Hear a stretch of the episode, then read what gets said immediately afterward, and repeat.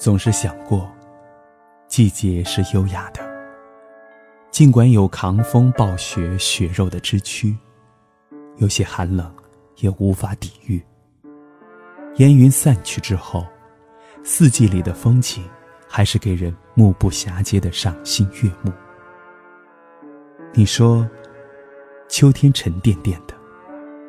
在收获的甘苦中，那枚干枯的叶在褪去生命的色彩之后，悠然回到大地的怀抱。只是，那个散失的春夏已经吸收了太多的阳光与情感，而我们，在季节流转中去检视自己的风景，默然相伴。清晨起来。山嘴下的桂花落了一地，而落叶却稀少。这个位于浙中的城市，秋总是姗姗来迟。每次走在上班的路上，扑鼻的桂花香令人心旷神怡。金桂、丹桂，站立在微风中，不惜余力地把生命的本味扩散出去。寓所离公司有三公里之遥，每日步行三十分钟即可抵达。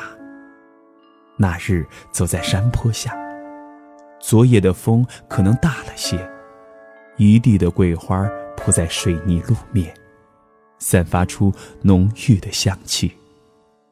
我俯下身来，用面巾纸轻轻地装了一捧。这个举动引起上学孩童的好奇。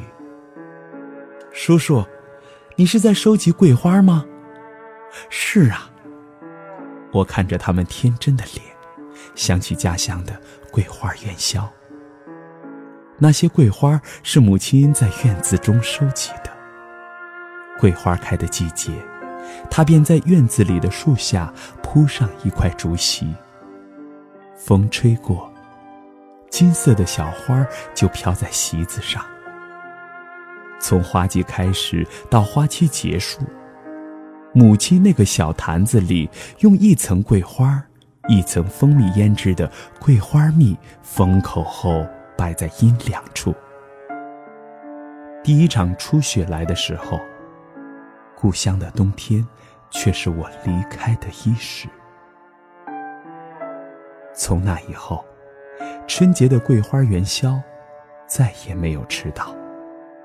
老院子拆迁了，那株桂花留在记忆中，伴随母亲常常念起的唏嘘。其实，这个用桂花馅儿包元宵也是外婆流传的手艺。只是这些往事和你提起的时候，除了怀念，还有惋惜。可惜，我今生没有能吃到外婆的桂花元宵。说起这些，你的语气带着遗憾。回忆总是随着现实流转，看着眼前那一张充满童稚的脸，和我的童年反差太大，书包都不一样。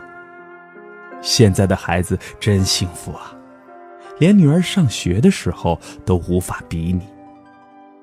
几十年风云过后，我们的鬓角在何时落上一层薄薄的霜都不知道。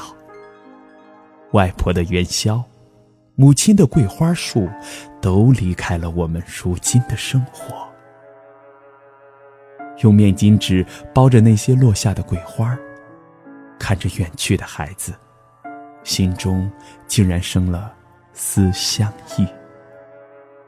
这个九月来时，太多的变故让我措手不及，某些艰难也超过这些年所承受的极限。习惯于咬牙坚持，把所有的一切都咽在肚子里。那年秋日，我们在故都听溪水叮咚而下的声音，也看着几枚枫叶从山间顺流而下的轻快。生命也如溪水，无论经过多少蜿蜒曲折，最终都会停留在最后的地方，完成它最后的使命。总是在安静的回忆中，听到岁月中久违的伤感，然后慢慢沉淀于内心，去酝酿属于自己的未来。人的一生，需要经过漫长的回忆与追溯，你却在轻言细语中抚慰某一段时间里忧伤的曲调。如今，桂花开了又落。至于那些遗憾的过去，我们还可以重新找回。在新家安置的地方，院子里栽种很多桂花。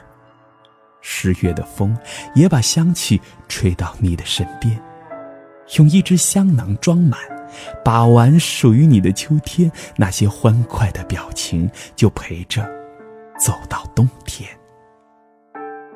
再过几天就立冬了。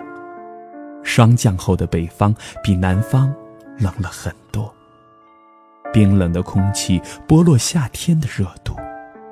酷夏时提及的往事，不仅有十里荷花，还有眼前的三秋桂子。落下的枯叶在岁月的底层腐烂，也酝酿来年春天那一树的姹紫嫣红。春。终究还会来的，不是吗？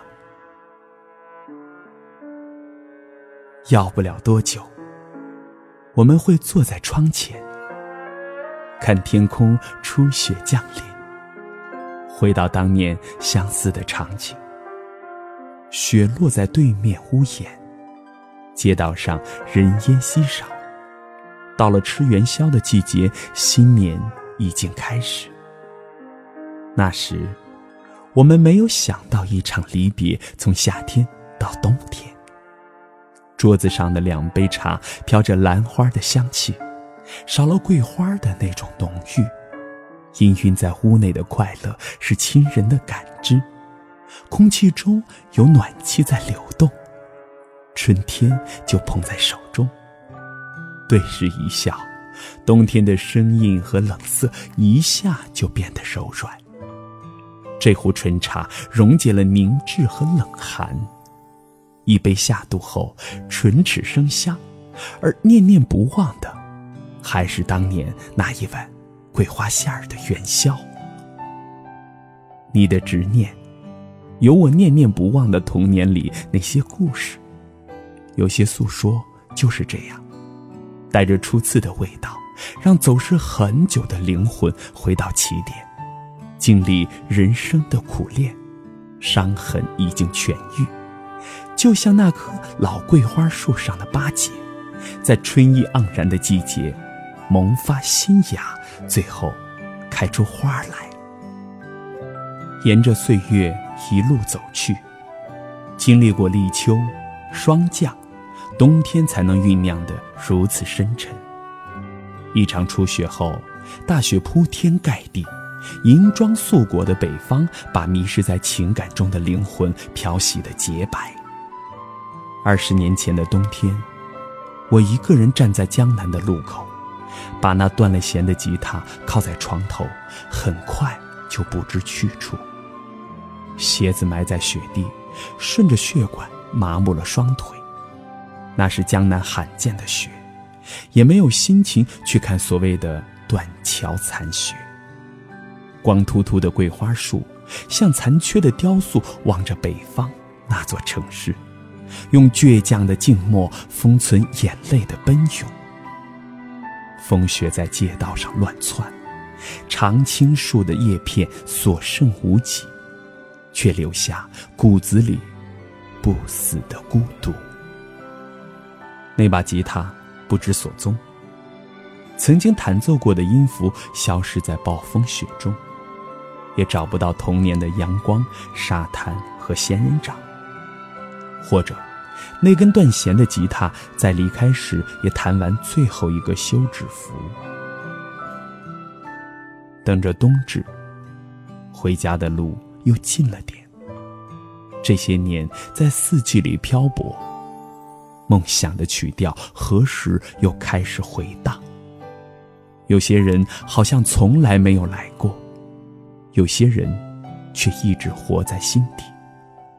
冬去春又来，等一碗桂花馅儿的元宵热腾腾的端上桌面，那些久违的味道，带着童年的快乐，会一起回到我们身边。